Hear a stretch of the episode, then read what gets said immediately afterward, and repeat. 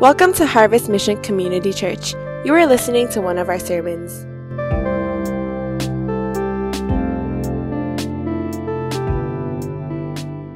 If you have your Bibles, please turn to 1 Kings, 1 Kings chapter 17, verse 8 through 16. We're going to be looking at the story that some of you might be familiar in the Old Testament. Uh, may it encourage us to step out in faith and trust in Him. Let me just kind of encourage us once again. The reason why we sing hymns, uh, these songs that some of you do not know, is because we really want, first of all, many of you to learn some of these songs that are connected to history. As many of you are just into all these songs that's about feeling, and uh, which is good, but a lot of these older songs has a lot of theology. And the reason why some of us struggle in our walk with God is because we don't have a strong foundation.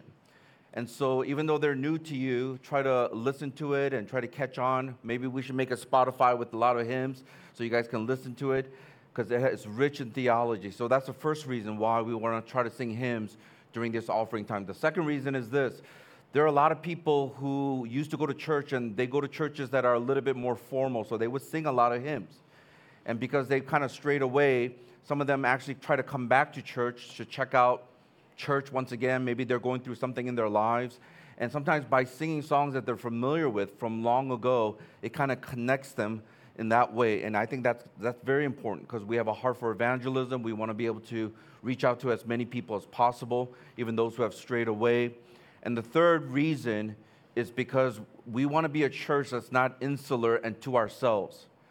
That means that there's going to be many different conferences, there's going to be many different gatherings where some of the tradition is singing in hymns.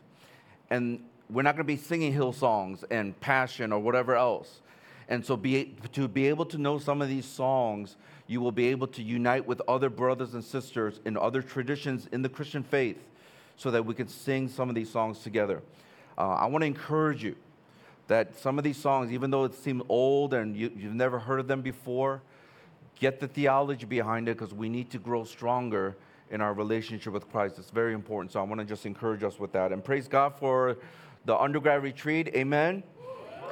We had a we had a really good time and the Holy Spirit met us and we're praying that a lot of the fruits will come forth from this retreat. Uh, one of the things that I've been challenging people with, it's been eight years since our church got started back in 2015. And it's been very hard to find a batch from the universities and even going to the single adult life that are still on fire and excited for God and doing something great together. Because as you start getting older, your heart starts getting older. And it's really easy to turn to the things of this world rather than turning to God.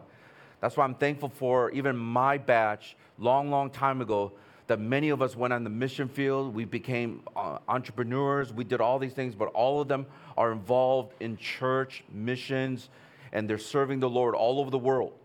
And I, I believe it was a special anointing that God gave to our batch and the batch above and the batch below. That, those three years during college, God met us in such a powerful way. And that's why I'm a firm believer of university ministries. And we're asking all of you, and we're praying that in this next generation, there will be a batch of students who will be partnering together, loving one another, challenging one another. You're not their friend if all you do is tell them nice things. You're their real friend if you can tell them hard things that they don't want to hear. They might even hate you for it, but you do it because you love them, because you made a covenant with them when you were in college and say, We're going to serve God together for the rest of our lives. And if some of the people within the covenant that you've made, if they strayed away, then you're, what you're doing is you're committing to the process of saying, I'm going to keep you accountable, and we're going to do this together. And I pray that you will have that. Some of you do not have that, especially those of you who are single adults partly because you weren't part of a batch here in our church. Some of you came as a single adult, some of you were, but whatever reason, it just it hasn't worked out. So I want to challenge us. Those of you who are university students, as I talked about last night, it is going to be vital that you build these friendships that are God centered, kingdom oriented friendships, so that you will be able to serve together wherever God places you. I'm praying that God will even unite some of you to go and plant churches for the glory of God. To those of us who are still here and you're part of a batch, once in a while get together and just share and to pray. update on what's going on and to be able to say, start dreaming together of what God wants to do. So I'm praying that God will allow the fruits that came out from this retreat, our first ever, uh, will manifest itself in such a way that we'll see life transformation in around the world. As you turn to 1 Kings chapter 17, I want to just remind us that we started this new series last week, and we simply called it Stepping Out. And really, what it comes down to is we really want to help you grow in your faith journey with Jesus Christ. That's why we said there's a threefold purpose for this series. The first one is we're trying to prepare you for Missions Month, which is going to happen in November. There's going to be many of you in this room will have to step out in faith because we're going to have different outreaches, different things that we're doing. Some of you have maybe never stepped out of your comfort zone. Some of you go to work and their colleagues that they don't even know you're a believer, which to me it's very shameful if they don't know that you're a believer. That means that you're living a very incognito Christian life, and that should not be because God has called us to be the salt and light of the earth. And because of that, I pray that anyone who comes in contact with you, they will know that you are a follower of Jesus Christ. It doesn't mean you're perfect. That's why you need a Savior, as well as they need a Savior. But it is a life worth living because He has done so much for you. So I'm praying that as we take these steps of faith during Missions Month, some of you will make some big commitments to say, God, I want to step out in faith and do this, or God, I feel like you're calling me to do that. And I'm praying that that would happen. That's why we're having this series in the month of October, so that when November comes around and we have Missions Month, you will be ready to respond to God. The second reason why we're having this is because we want to prioritize our spiritual growth. I've said this and I'm going to keep on saying it until we finally get it. You are not growing spiritually unless you are you exemplify and demonstrate steps of faith that you have taken. If anything, you're just getting your spiritual head puffed up and you're turning into a Pharisee and a self righteous person. Because if you read the word, but you do not obey the word, that's exactly what a lot of these spiritual, self righteous people have done in the past, especially in the Bible. They're known as the Pharisees and the Sadducees and the teachers of the law. Some of us right now, we cannot even remember the time we stepped out in faith. There are people in our lives cannot identify something in your life that they go, wow, you really trusted God for this. And that's why we're trying to prioritize your spiritual growth. If you're serious about growing spiritually, then you have to step out in faith. You have to make that commitment to be able to say, i hear God's voice, I hear it as I'm reading the word, and as He's speaking to me, I'm gonna then go obey. Regardless of what the cost, regardless of what people think of me, I am going to step out in faith. If you do not have that, even within this past month, you are probably not growing spiritually. You're just growing spiritually fat, but you are not growing spiritually fit. And so, my hope and prayer is that this coming rest of this October, as we talk about stepping out in faith, that we will prioritize our spiritual life. The third thing that we're praying for is that you will practice your spiritual muscle. Once again, faith is a spiritual muscle. You don't use it, you're going to lose it. What I mean by that, not your salvation, but what's going to happen is you're going to harden your heart. And we see this time and time again. I've been doing this for 30 years and I've seen people over and over again, same people, that they have a lot of head knowledge. They know a lot. They've been to all the life groups, they've been to all the gatherings, they've been to Sunday after Sunday. They even serve in ministry teams. But when you look at their lives, you realize that literally they're going through spiritual entropy because they have not exercised the muscle. It is a muscle. Faith is a spiritual muscle you have to exercise on a regular basis. And so the more you do that, the more you will see your spiritual life grow and excel. That's why we are going to break up this series into four parts. We talked about stepping out in faith in the midst of adversity. We talked about Joshua and Caleb. We talked about how, even in the midst of fear, they were able to choose faith, and God's purposes becomes more clear. Today, I want to talk about stepping out in faith in the midst of scarcity. I'm going to talk about this widow from Zarephath. That's what we see in the passage that we're going to read today. Next week, the third part, I'm going to talk about stepping out in the midst of insecurity. And fourth and last part is stepping out in the midst of uncertainty. So, adversity, scarcity, insecurity, and uncertainty. So, with that in mind, let me start off and ask us this question. I'm wondering do any of you in this room know the difference between an abundance mindset and a scarcity mindset? Some of you might have heard it before, but do you know the difference of an abundance mindset and a scarcity mindset? If you're in the business world, they talk about this all the time because when you have an abundance mindset, the way you look at the future, the way you look at your company, the way you look at the things that are happening, your decisions will be based on that kind of mindset. Same with scarcity mindset. The things that you do, the decisions you make for the company, a lot of times, if you have a scarcity mindset, it will dictate how you make choices and what kind of risks that you take. If I could simplify it and say it very succinctly, our scarcity mindset is about fear and survival. Abundance mindset is about trust and allowing bigger opportunities to come forth. I want to show you a diagram so that we can look at it together. And in this diagram, you will see the abundance mindset and the scarcity mindset. I don't know if you can read it. It's a little bit small here, but an abundance mindset has is thinking big picture, while the scarcity mindset is thinking small. Focus on opportunities from an abundance mindset. Focus on the cost. How much does it cost? That's a scarcity mindset. Optimistic about the future. You're neutral or pessimistic. These are people who have a scarcity mindset. Trust, not fear. But a scarcity mindset has fear based and a fear based outlook. Abundance mindset, life is about flourishing. But scarcity mindset, life is about survival, just trying to survive. No limits, significant limits, because we always look at what we cannot do. We have mindset of gratitude and a mindset of lack. I don't have these things.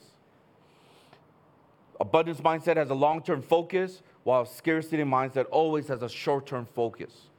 And lastly, we see here that the abundance mindset has an expansive vision and the scarcity mindset has a constricted vision. Do not raise your hand, but I'm wondering which mindset do you have? In fact, I don't even need to know what kind of mindset. You will show what kind of mindset you have by your actions.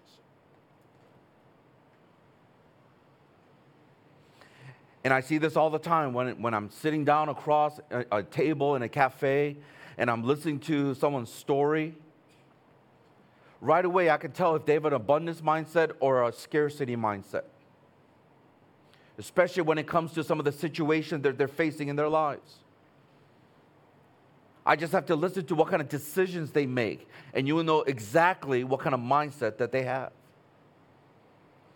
Now, you need to understand that these mindsets are developed and they are reinforced by circumstances and also our family background.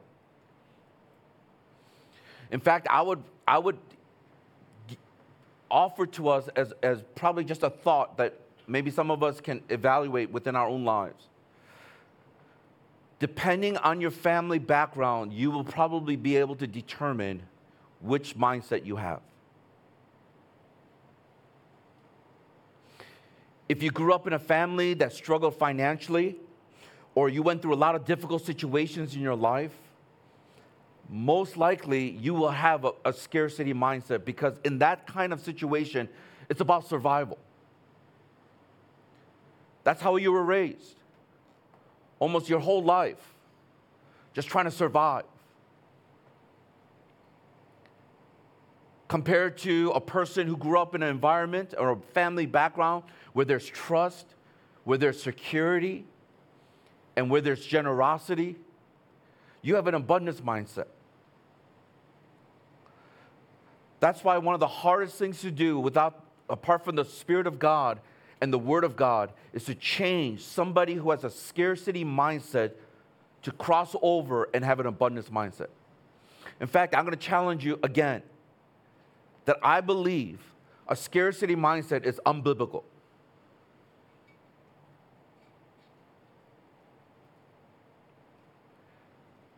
Those of you who have a scarcity mindset, it is a clear sign that you need to grow in your foundation and your understanding of God and your walk with God, and you need to exercise that faith muscle. This is the reason why you're filled with greed. This is the reason why you're very judgmental. This is the reason why you don't like to take risks. This is the reason why you trust in yourself rather than trusting in God. This is the reason why you hate to lose control when God is the one who's fully in control. Your scarcity mindset, in fact, is impeding you. It is, it is slowing you down, if you will. It, it is hindering you from growing in your relationship with Jesus Christ. And you don't have to feel guilty about it. It's something that you just have to come to acceptance or realization. And I'm praying that the Word of God will show us those areas of our lives that we have a scarcity mindset. And then we submit ourselves to God and say, God, I cannot change on my own. I see it from Scripture that it is abundance mindset that I need to have so I can live by faith, to trust in you and the things that you're doing. Because naturally, I want to trust in myself. I want to trust in circumstances. I want to, I want to be able to just kind of keep everything very safe. I pray that after today, every single one of us, wherever you are, some of you might have this abundance mindset, may it go stronger. To those of us who don't, I pray that there will be a desire and a hunger in you to have an abundance mindset. This is what's going to transform the world. This is what's going to transform your family, your workplace, your schools, because you need an abundance mindset.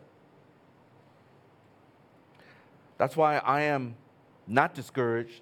In fact, I'm confident that those of you who grew up with a scarcity mindset, God can transform your mind.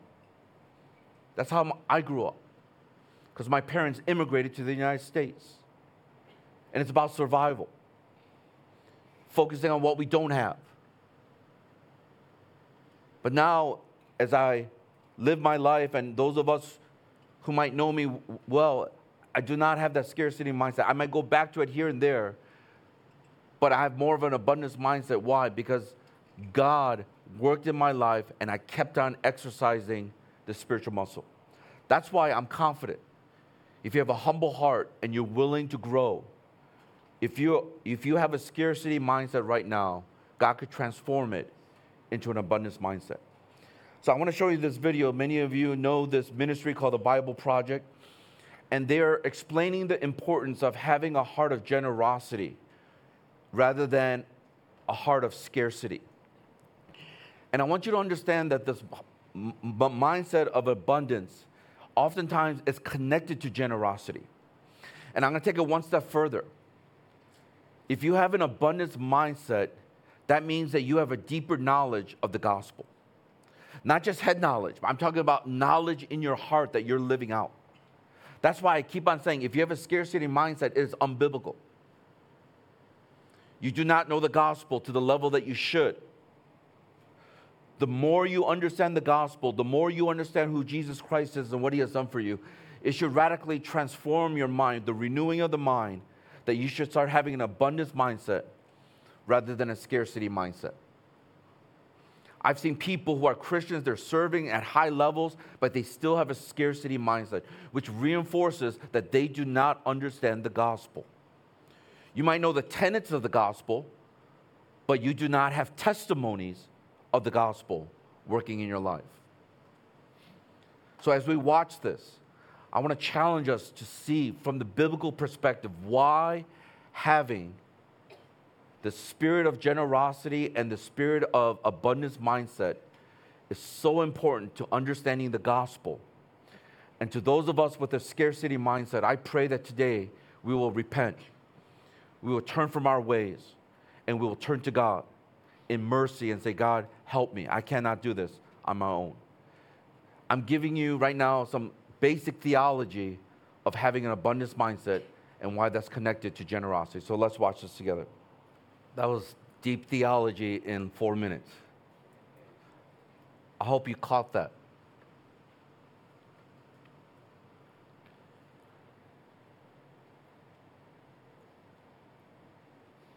I'm going to do my best in the next 30 minutes to try to help you to understand from a story in the Old Testament why the gospel element of having this abundance mindset and trusting in God for all things can change your life. I will also like to show that there are many of you in this room that are not growing in this abundance. And it's because you're not trusting in God. Because there is some kind of deceit and some kind of lie that you have believed in. That either God is not enough, or He doesn't care for you, or He doesn't know your needs, or that He might actually fail you. There are so many lies that many of us in this room we believe it. And until we get to the point where we can fully say that the truth of the gospel message can not only set us free, but it could actually help develop a mindset that will allow you to experience things that you have yet to experience. That's why some of us are stuck. Some of you have been going to our church for years and you have not changed. We preach the gospel week after week. You go into community where you can experience the gospel. It's not a, for a lack of opportunities. Trust me on that. We have missions projects, we have classes, we have life groups, we have activities, we have everything going on in our church. So I want you to understand it is not because of a lack of opportunity. It's because the gospel message that you claim to know has not taken deep root into your heart. And that gospel root has not transformed you deep enough so that out of that gratitude of your heart of what Christ has done for you, that you will say, He is worthy of trusting. He is worthy of giving my life to. He is worthy of serving. He is worthy of being able to say, God, I surrender my whole life to you. And until we get to that point, that's a process of sanctification. By God's grace, He's going to make us more and more holy. And I pray that He will do that. And not just by yourselves, but that's why we have one another to sharpen one another, to challenge one another, so that we can be focused on becoming more like Jesus Christ together. As we talked about here, the scarcity mindset hinders us from really living out the calling that God has given us. And I'm praying that this morning that God will give us this abundance mindset and trusting in him to work in our lives for the glory of God. I like what Paul Little said in his book Affirming the Will of God. He writes this, "The God who loved us enough to die for us when we cared nothing for him is not about to shortchange us in life." Just think about that quote. If God did all these things by giving us his son, Jesus Christ, to show us, even though we were rebellious, sinful people, if he did it for us while we were yet sinners, Christ died, then he is not going to shortchange us. We can trust him for all our needs that we have in our lives. So today I want to talk about stepping out in faith in the midst of scarcity. So the one thing is simply this that God's generosity overcomes any scarcity. Very simple, that it is God's generosity that overcomes any scarcity that we're going to face in our lives. I'm going to highlight two things in this story that I think really, in its essence, if we're going to have this kind of faith to believe that God's generosity can overcome any scarcity, we need to believe in these two things. The first thing is this we must believe that God is our provider. That we must believe that God is our provider. Will you turn to somebody next to you and tell them what the first point is? Go ahead and tell, let them know. I'm, I'm going to go ahead and read verse 8 through 10. Listen to what it says. Then the word of the Lord came to him, him being Elijah, the word of the Lord came to him Arise, go to Zarephath, which belongs to Sidon, and dwell there. Behold, I have commanded a widow there to feed you. So he arose and went to Zarephath. And when he came to the gate of the city, behold, a widow was there gathering sticks. And he called to her and said, Bring me a little water in a vessel that I may drink. Let me just pause here and just kind of help us to understand what's going on in the story so it'll make sense. So we'll see and have faith and believe that God is our provider. What you will notice here is that God tells Elijah to go to this place. Now, I'm going to share a little bit later why this place is important. And to stay there because there's going to be a woman, a widow, who's going to feed him. Now, there are a couple of things that we notice that's happening in the story that I think it's going to be important for us to note. The first thing is simply God spoke. Now, for us, we have the Bible and God speaks through the Word. Sometimes He speaks to us in prayer. Sometimes He speaks to us through visions or impressions. He speaks to us through circumstances, even through other people. But the first thing that I want you to note here is that God speaks. And in verse 8, we see that the word of the Lord came to Elijah. And it is oftentimes God speaks to us so that we can actually step out in faith. I will caution people do not be foolish and step out in faith when God hasn't clearly spoken to you. I've seen a lot of people do that because they are trying to impress somebody or they want to try to please somebody. Think about it. How many times have some of us served just because we want the favor or we want acceptance from somebody? That's why when you're serving, you have a bad attitude. Things are not the way you expected. And a lot of times you get very flaky because you're not doing it in faith. Because you don't really believe that God has called you to serve in whatever capacity or in that particular situation. You just do it either for yourself or what you care about is what people think of you if you don't serve. That's just one example. Like everything in life, if we're going to step out in faith, you better make sure that it's God who's speaking to you.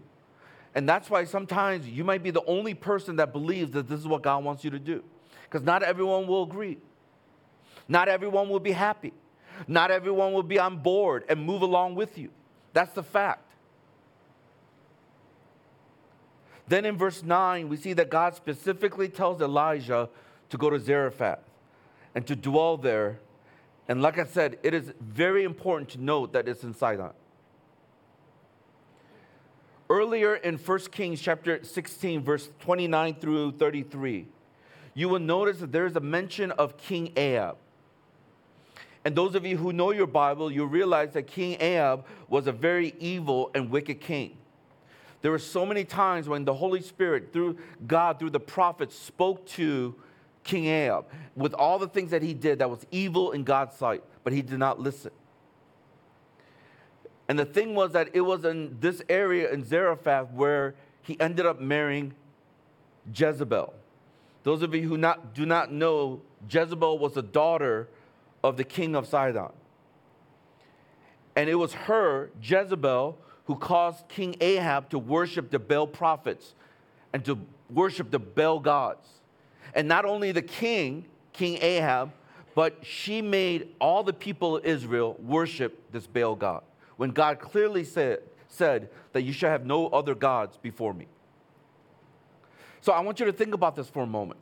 It is interesting that Elijah is sent to go to this hometown of this woman who married King Ahab, who led all of the Israelite people astray in worshiping the Baal prophets. Can I just share some thoughts that I had on this as I was thinking about this? I realized that sometimes God puts us in situations that are not necessarily favorable or situations that might be ideal. Sometimes He tells us to go into some hard places. Sometimes He tells us to do things that might not be very convenient. So here's God telling Elijah to go to Zarephath, and there will be a woman there. And Elijah Elijah's probably thinking, why there? Because that's where everything got started. That's where she was raised. That's where all the stuff happened. But we will notice here that in obedience he goes. That's why the second point that I want to make here is not only did God speak, but Elijah obeyed. Look at verse 10 again. We see that Elijah arose and went to Zarephath. Now, I'm sure sometimes when you read the Bible, there's no kind of the information of the in betweens. I don't know how, how long he wrestled with God. We don't know how quickly he arose and went to Zarephath. It could have been instantly, it could have been like days, it could have been who, who knows. But the thing that I want you to notice is that he obeyed. He got up and he left and he went to Zarephath. The challenge that I have for us, if you're going to really understand the God who is our provider, is that when God speaks to you, do you obey?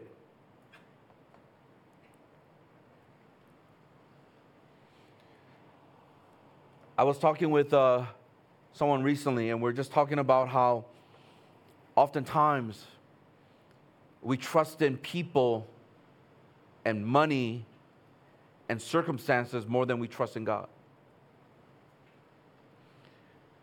And we were just reflecting on this journey that we've been on and trying to lead different movements. And one of the things that we shared was early on when we were trying to set up this big conference, we were scrapping. We were thinking, how in the world are we going to get this much money to be able to hold this conference? Now, because this conference was pretty much global, we, we needed to be able to provide scholarships for many people who come from countries that cannot get on a plane. And for some of them, it's their first time on a plane to get to the destination where we're going to have this conference. So we were scrapping, we were just praying, and we are just wondering how this is going to happen. Finally, uh, we get this contact from a person who says that they're going to donate $100,000 USD to this conference. I want you to think about that for a moment. That's more than you have seen in your lifetime for some of us. A hundred thousand dollars USD. Almost a million dollars, Hong Kong dollars. Or is that right? 800? Anyway, something like that. And then we start getting excited. Like, wow, this person is going to give us $100,000. So, you know what we started doing? We're like, yeah, give them a scholarship. Yeah, give them a scholarship. It was like Oprah Winfrey, you get a car, you get a car, you get a car. We, we were just saying, yeah, because this 100,000 is going to come in. We waited. We waited. And guess what? Nothing came. We contacted them. Nothing. And so we're now like, okay, we're like, you get a car, you get a car, everyone's coming in. And we realize, how in the world are we going to pay for their, their flights? How are we going to pay for their stay at the hotel? And that was a moment where it really began to test us. Are we going to trust in God or are we going to trust in ourselves? Let me just say at the end of the day, at the end of the conference, we did our books and we realized that we were able to just be able to pay everything that we needed to. If you want to look at it, just it was just enough. And so that's why we were reminiscing together as we're talking. And our conclusion was this if that person, whoever it is, sent from Satan, no, I'm kidding, whoever this person is, even though they might have had wrong intentions, God actually used that to spur up faith in us to be able to say, God's going to provide. And He is providing. Even though later on we found out that He's not going to give that much. That became the impetus for us to move forward, to believe by faith that God is the one who is going to provide for every single one of our needs. I'm sharing this because oftentimes God will speak to you.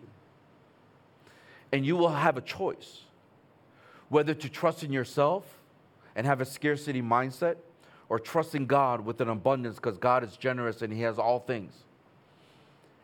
And sometimes He waits to see if we will take a step of faith and then He will move because He wants us to move first to see that if we really believe that He's good. That's why I think the importance of the story is that Elijah obeyed. Even early on, you will notice in 1 Kings chapter 17, verse 1 through 7, which we did not read, that God predicted that there will become a drought. There will come a drought.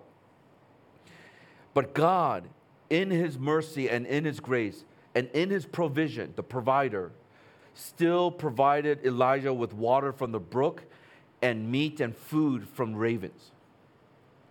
I mean, think about that. Ravens were coming and providing food for Elijah. So even in that moment, he realized that trusting in God, that God will be the one who will be the provider. That's why when we come to starting from verse 8 and on, I believe because of the things that he experienced, when God says, I want you to go to Zarephath, that he arose and then he went and he obeyed.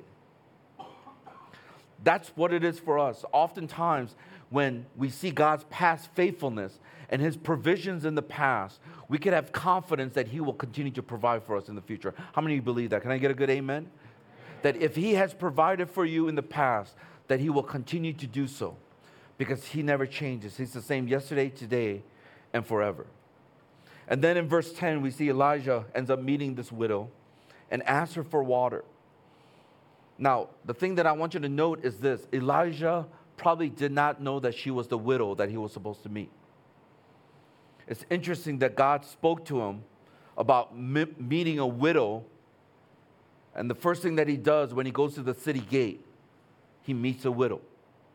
God's word is true, and everything that he says, we can trust in him for that. How about us this morning? I'm just wondering how many times God has provided for you over the years and we have forgotten about his faithfulness, about his provisions, that he sustained you, he provided for you, not just financially, but he provided that strength when you were struggling to finish off school, when you were finishing off that project at work or whatever it may be. You've forgotten that he provided everything that you needed. And now we're going back to our old ways and trusting in ourselves, trying to control everything, when He's the one who provided for you in the past. When was the last time that you trusted in God as a faithful provider?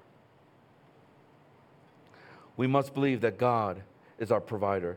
The second point is this we must not only believe that God is our provider, but you will see in the story as it progresses that we must believe that God is our promise keeper.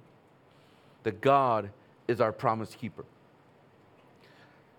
I'm going to read verse 11 through 12 and listen to what it says here. And as she was going to bring it, which is the water that he asked for, he called to her and said, Bring me a morsel of bread in your hand. And she said, As the Lord your God lives, I have nothing baked, only a handful of flour in a jar and a little oil in a jug. And now I am gathering a couple of sticks that I may go in and prepare it for myself and my son, that we may eat and die. I mean, as you're uh, just listening and trying to follow along, I mean, think about what's happening. He says, Oh, by the way, can you get me some water as he met this widow at the gate?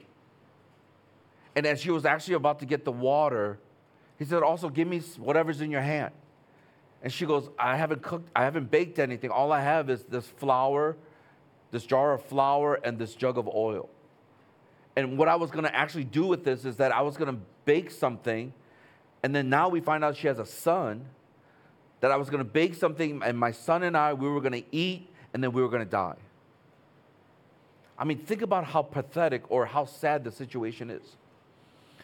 Because if you know anything about biblical times, you notice being a widow is something that was not desired. That's why the Bible keeps on talking about how God has a heart for the orphans and the widows, because they were often the ones who were neglected. They're the ones who were often the ones who did not experience justice in their society. They were overlooked. They were the marginalized people during that time. And so in verse 12, she responds and says, This is all I have. This is all I have. In this desperate situation, this is where God brought Elijah her way. I, I want you to see how awesome this is. Not only was it for Elijah to obey God and follow and go to a place that he knows where Jezebel was from and where Ahab worshiped the Baal gods. But also, God knew that she needed something, and that's why God sent Elijah. See, that is the beauty of who God is. He does so many things that we are not even aware of. That's why it proves that we are so finite in our understanding. There are things right now that God is doing in your life, in your family's life, in your workplace, wherever it may be, that you have no clue what He's doing. You might be maybe aware of just one or two things, but I'm telling you right now, there are things that God is doing, many things that He's doing, so He could bring about His purpose and His will upon your life. So here's this woman planning on cooking just what little she had. They were going to eat and they were going to die. But in that situation, God spoke to Elijah to come to Zarephath, which didn't make sense for him, but to come there, and guess what? He was going to be an answer in her situation. I'm just wondering how often do we see God working in our lives in this way? Sometimes God sends us to places that we don't expect. Sometimes God brings people our way that we don't expect. Sometimes God brings circumstances that we weren't even looking for, but we be, realize that it's God who's leading us all along. Oftentimes, the crisscross, when we crisscross our lives with people, that those are some divine appointments. I think about my life and all the different people that have come my way people that I wasn't even seeking after, but God knew that that is exactly what I needed. That's exactly what our church needed. And so he brings those things and those people our way. I, I don't even know if some of you know how our church got started here in Hong Kong. In fact, as many of you know, when my wife and I, our family, we were in Indonesia, we just committed one year to help start this church. And then associate pastor was going to come and take over the church. And the only reason why we did that was because we wanted to set the example to challenge many of these young people to give one or two years of your life on the mission field. So by me going with my family, and I was standing in the pulpit and challenge students or young people, they have nothing to say because we did it. And that's why we ended up going to Indonesia. And from there, my wife and I, we prayed that one of these days, Lord, send us to Asia after all our kids are off to college. God's plan and timetable is not ours. He brought us out to Asia earlier, but this is what He was doing. As soon as we got back to Ann Arbor, Michigan in 2010, we don't know what it was, but as soon as we got back in 2010 in the summertime, and then the new season in autumn started, we started seeing a lot of people from Hong Kong coming out to our church. We started seeing a lot of people from China coming out to our church. At first, we didn't notice, but then God got our attention that He's doing something. And those people who were in our church, they were talking about how they're going to go back to Hong Kong and go to grad school because it's cheaper in Hong Kong and they were going to go to CUHK. And so we're like, okay. And there were talks about, well, if God is calling us to start a church, well, the first place that we want to start it, or a, a life group, is with the mountain people. Why? Because that's where our alumni were at. They're going to go to grad school there. So we began to pray. And God led us and put it in our hearts to come to start a church in Hong Kong. So once we decided, my wife and I came in March of 2015 to at least get some housing, to settle in all the logistical things. So we came here. And when I arrived, there's a alum, alumnus that we've known since uh, 1998, like the second year of our church, third year of our church. Uh, I think he was like a, a junior or a third year. He graduated, he wanted to stick around. You get one year to find a job. If you can, you got to go back. So he was looking for a job because he wanted to stick around more. He came to know the Lord in our church. He got discipled in our church, but he wasn't able to find a job or not a job that they would pay for his visa. So he ended up coming back to Hong Kong. So every single time I would travel to Asia, Singapore, whatever it may be, I would always make a stop in Hong Kong.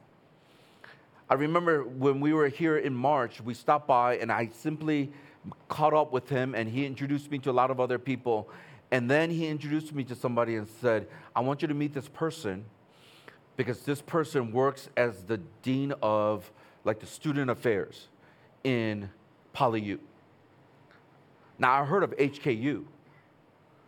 I'm getting to know city or the CUHK, the Chinese University of Hong Kong. But when he said PolyU, I said Poly who? Because I had no idea what PolyU was. Okay, hold on, hold on. And then sometimes he would take me in his car or we would take a bus and he goes, It's that building over there.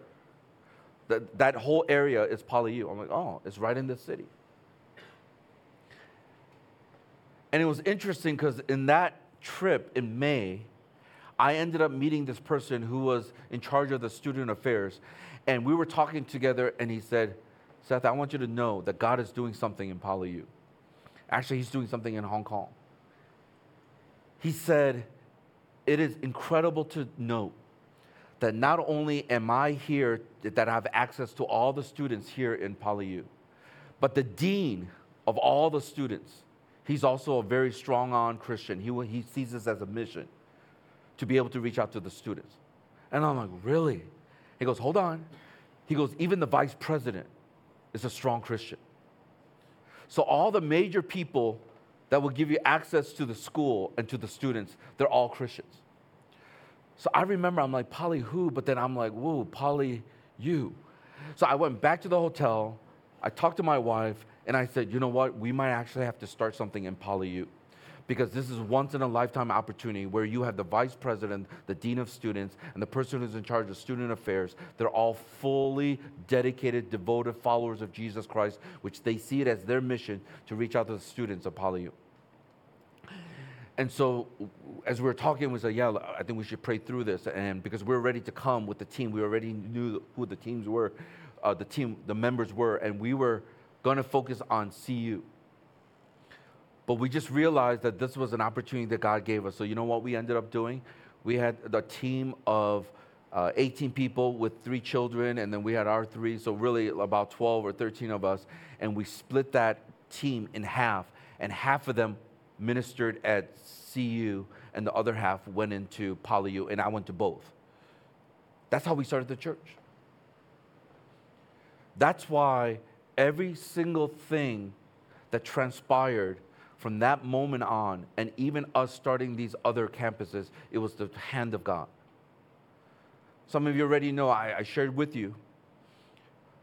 After we started in, in CU, in Chinese University, as well as in PolyU, I found out there's a school called HKUST that's supposed to be ranked pretty high in Asia. And that year, that year, for whatever reason, it was ranked a little bit higher than HKU. So all the HKU people had some insecurity problems in their life. So as I first heard this, I, I remember we were at a, a summit, we were at a gathering with some leaders, and I said, let's just pray. I said, let's pray for these universities. And that's what we did. We prayed for HKUST. It was a Saturday night. Sunday rolled around and I preached, and afterwards, some people came up to me. They said, Pastor, these are people from HKUST. There are about five of them, four or five of them. I'm like, and so, you, you know, like you've been famished, you're hungry, and there's a steak, and you're like, what's up, guys? so we started talking. I found out that they're from a land with a flag that's red and white. So I kind of rolled out my famous script. Oh, I used to live in Indonesia. Oh, really? Yes. Which part? And we go on, Taman Anggrek and all that stuff. And so we, we worked that. I have a script. So as I was talking with her, I said, hey, let's, let's meet up for coffee on your campus. So I was excited because I actually now, as the thing was that we prayed the night before, and for whatever reason, God brought these people on Sunday. That's when you know that it was the hand of God and nothing that we have done. I just found out that somebody works over at Education University of Hong Kong. I got excited. Hey, maybe you could show us the campus because we want to try to reach out to these universities. Why is this important? Because God not only is the provider, but God is the one who is the promise keeper. And you see here, here's this woman who was about to die after she ate dinner with her son. That was her plan. That God intervened in this situation beyond what she was able to understand. Brought Elijah, who obeyed God, arose, and then he left for Zarephath. He happened to meet this widow that God was talking about at the gate, asking for water. He sees something in her hand, thinking that it was food. He asks her to give me some food. And what does she say? I don't have anything baked. I don't have anything made. All I have is a jar of flour and a jug of oil. And what happens afterwards? Well, let's read verse 13 and 14 to find out. Listen to what it says. And Elijah said to her, Do not fear. Go and do as you have said. But first, make me a little cake of it and bring it to me, and afterwards, make something for yourself and your son.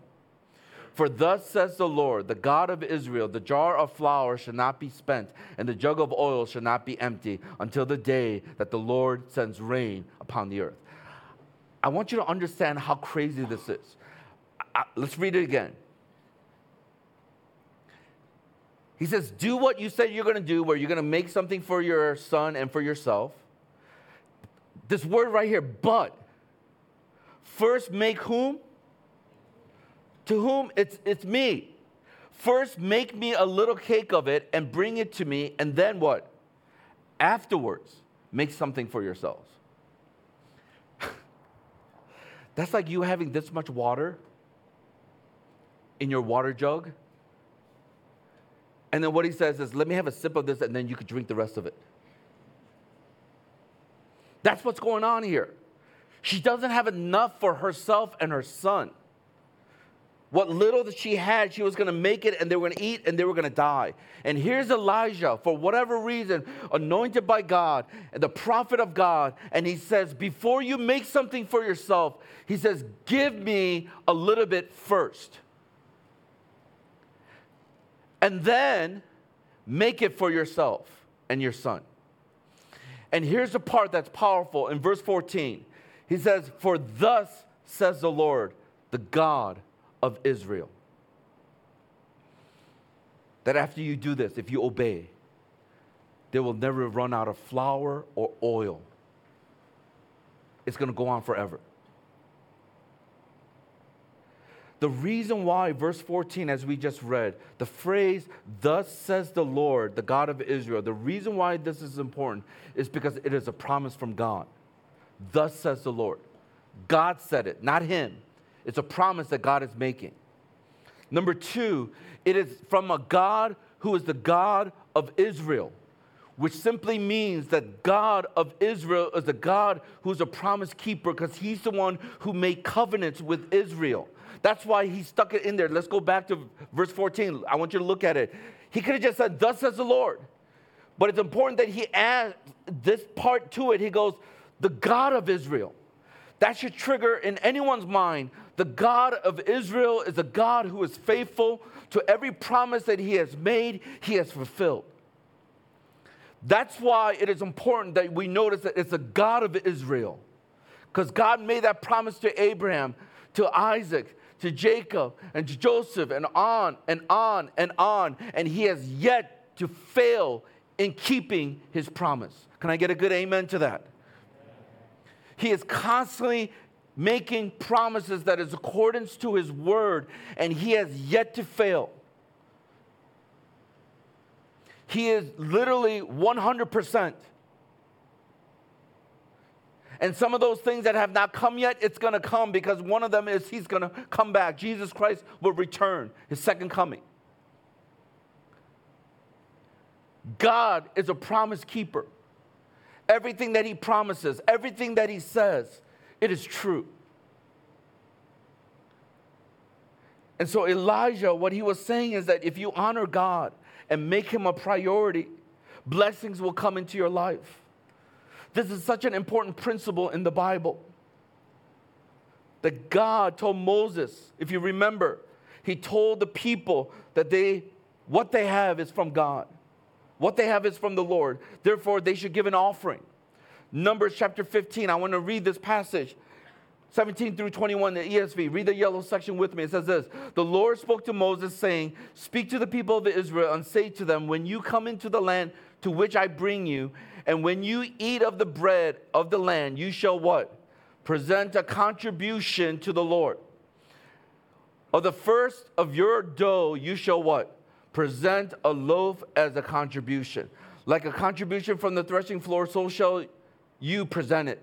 Some of the first of your dough you shall what? Give to the Lord as a contribution throughout your generations. The concept is there. Even though you have a little bit of flour, a little bit of oil in this jug, first give it to me, Elijah, the servant of God. And then you will see blessings that will come. That is the same concept. When you get into the land, that you need to give this contribution of dough or bread because you are consecrating. God, this is yours. You brought us into this land. You're the one who provided. You are the God who's the God of abundance. So we give this to you as an offering. The principle is also reinforced when Jesus was teaching about the kingdom of God. Uh, we go into the New Testament, listen to what it says in the passage. It's Matthew chapter 6, verse 33. It says, But what? Seek first, making a priority, make Him first. The kingdom of God and His righteousness, and all these things will be added unto you. I read this passage yesterday from Uh, the retreat. I want to give you the other translation. In the message translation, it says, or amplified, and then the message it says, But first and what? most importantly seek, which is aim at, strive after his kingdom and his righteousness, his way of doing and being right, the attitude and character of God, and all these things will be added to you also. It's about seeking God first in everything that we do. Let's look at this other translation in the message. It says that steep your life in God reality, God initiative, and what? God's provisions. Don't worry about missing out. You'll find all your everyday human concerns what? Will be met. Do you see how we get it backwards? We worry, we don't seek his kingdom, we seek our own kingdom. And then we wonder why we are living this scarcity life or a life of scarcity. What would you have done if this is all you had? Little bit of flour, little bit of oil, and that person comes up to you and say, first make a little bit for me, and then you can have it for your, yourself and your son. Can you imagine? Because the first thought is, I don't have enough. I don't have enough for myself and my son. And that's what God is challenging some of us with. Will you seek Him first? Will you put His kingdom as a priority over the things that you are trying to do for yourself? And when we live by faith with God's promises, then we can experience greater things because God is a promise keeper. Let me close with these two verses in verse 15 and 16. And she went and did as Elijah said, and she and he and her household ate for many days.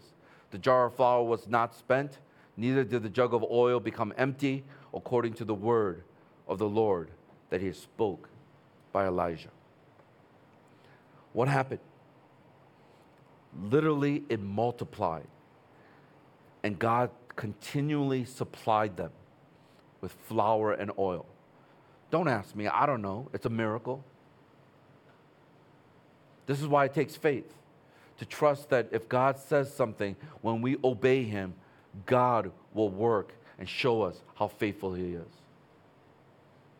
I think the danger of this is the prosperity gospel that we see in so many places around the world. If you do this, then God will do this. As if somehow we could earn our way to God's blessings, and we can't. But what God does want from us, for us to be blessed, is obedience. That, therefore, if God is speaking to you about something, and you then hear his voice and you obey, that little bit of flour, that little bit of oil that you have, it will never run out. God, who is a promise keeper, God, who is our provider, will continue to provide for us until the day we die. That's why we see oftentimes in the scarcity mindset, we say, if I give, then I don't have enough. We, we think like that. But listen to what the Word of God says, and I'm just going to read this quickly. Second Corinthians chapter 9, verse 10 in the NLT, it says this For God is the one who provides seeds for the farmer and the bread to eat. In the same way, He will provide the, and increase your resources and then produce a great harvest of generosity in you. So it's God who provides. Philippians chapter 4, verse 19 through 20 says this, and may God and my God will supply every need of yours according to his riches in glory in Christ Jesus. To our God and Father be glory forever and ever. Amen. It's according to his riches. How rich is God? Come on, everyone tell me.